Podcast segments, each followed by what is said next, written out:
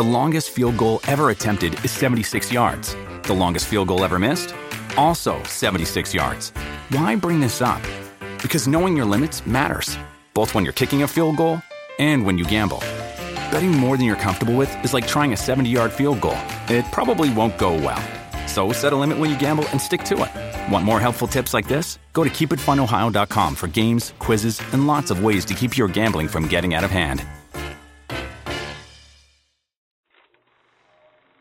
One of the biggest premieres of this year's Sundance Film Festival is the feature directorial debut of actress Rebecca Hall. She writes and directs the film Passing, based on a novel. Is the novel of the same name?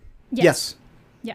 Yeah, based on a novel of the same name. Uh, this film is about two African American women who can pass as white, choosing to live on opposite sides of the color line in 1929 New York City. It's an exploration of racial and gender identity, performance, obsession, and repression based on the novel novella by Nella Larsen. You have Tessa Thompson, Ruth Negga, Andre Holland, Alexander Skarsgård, and my boy Bill Camp in the cast here. This is one of the most immaculately crafted features in this year's Sundance Film Festival. And Art, I know it's one of your favorites. Did you say Andre Holland? Because you got to give my man some respect too. Andre Holland's in the movie as I well. Um, I immediately after watching it searched for the book. There's an audiobook with Tessa Thompson actually doing uh, the recording. Purchase that one immediately. This had the biggest skepticisms going into it because people love this book by Larsen. It is it is like really high up there. The subject matter that's in there, and people were like Rebecca Hall. information's been there the entire time and one of the first things she said uh, as soon as in the q&a was talking about her own background and how her own grandparent was pass her own mother was passing. I thought this woman was british. I had no idea her mom was from hmm. detroit. And then you realize how it took her 14 years to write this story and sundance gave her the opportunity to do so. And then you have tessa who's been in things like dear white people where that's a huge subject matter in there hmm. with with being biracial. Ruth has been in Loving, which is another mm-hmm. movie about being biracial.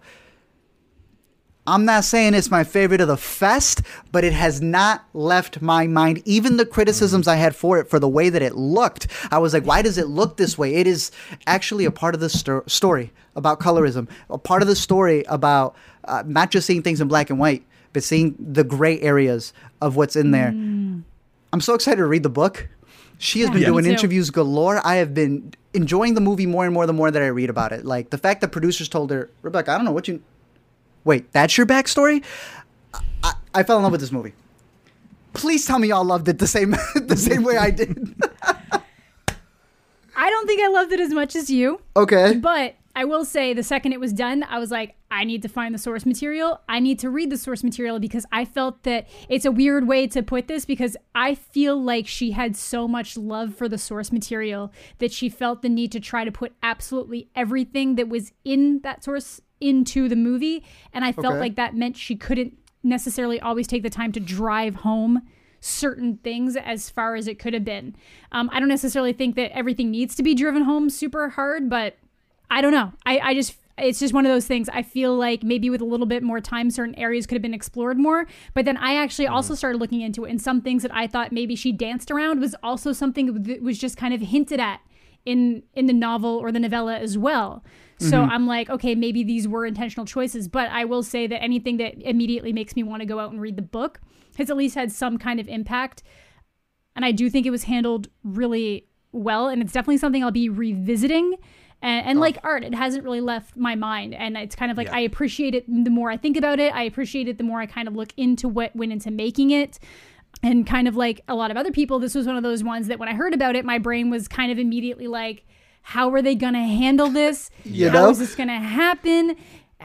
Especially, it just, it- yeah, there's so many ways that it could go wrong. Mm-hmm. But I feel like it was, it was really, it was really good. And I felt like it handled the topics well. I just think that certain topics made have, should have, not should have, but could have been handled more, I guess, more mm-hmm. effectively.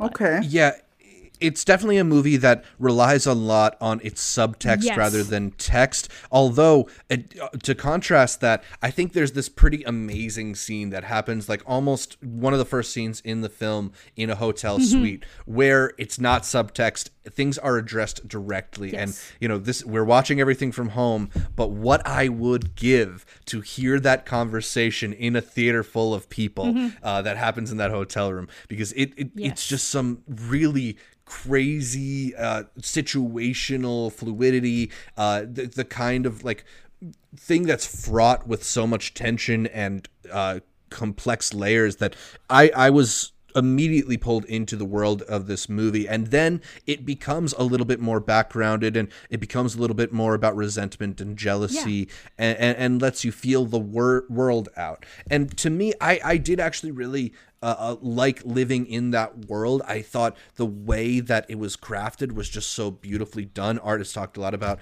uh, the cinematography, but that cinematography is gorgeous. Maybe my favorite looking film of the film festival, and it's done in a way that really lends itself to the story. I think sometimes people talk about why would you put, film a movie in black and white these days, right? Like, are you just showing off? Are you just indulging yourself? But but this is so central to the thematic resonance of the story the the way that society often uh, treats things as black and white and the way that the film actually has a lot more in the middle. Uh, i think the cinematography really emphasizes uh, skin tone even That's- ahead of Yes. skin color Yes. which is so important to what they're trying to get across here. And i, I just loved thinking about all those considerations that are going on in the movie. Like they, they put it all out on the table for you and even if they don't necessarily uh, show you where to go with it i think there's so much there to, to chew over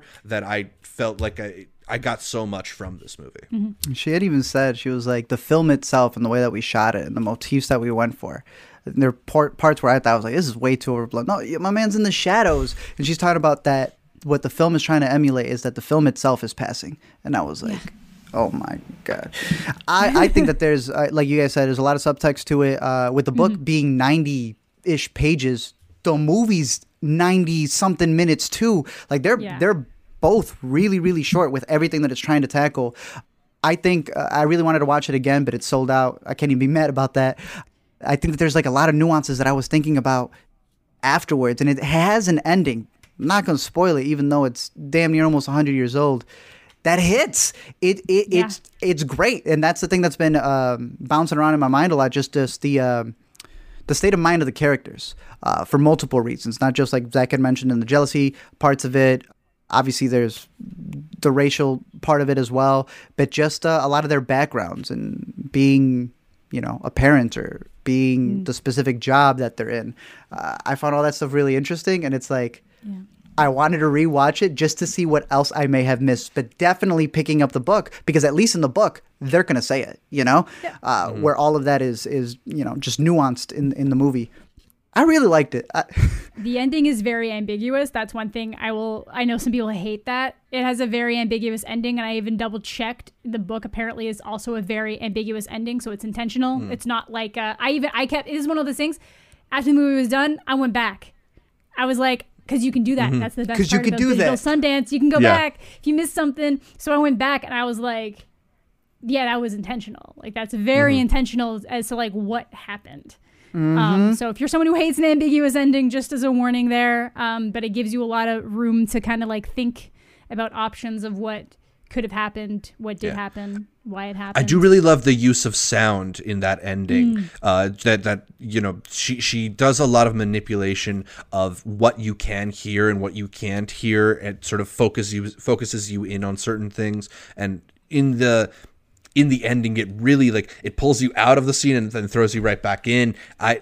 I think it's just really good filmmaking here. I I wasn't expecting to be so blown away by Rebecca Hall as a filmmaker Yeah. was a, Sundance has a lot of these actors making their directorial debuts, and like the, a lot of them are fine, a lot of them are even good, but rarely are they so uh, so distinctive, so so striking visually and sonically. Mm-hmm. She's clearly somebody who's not just thinking about directing as like the next step in her career, but thinking about directing because she's thinking about how films are effectively made. And 14 yeah, years. it's- it's another another example of a movie where I just now I need to see whatever she wants to do next. Yeah.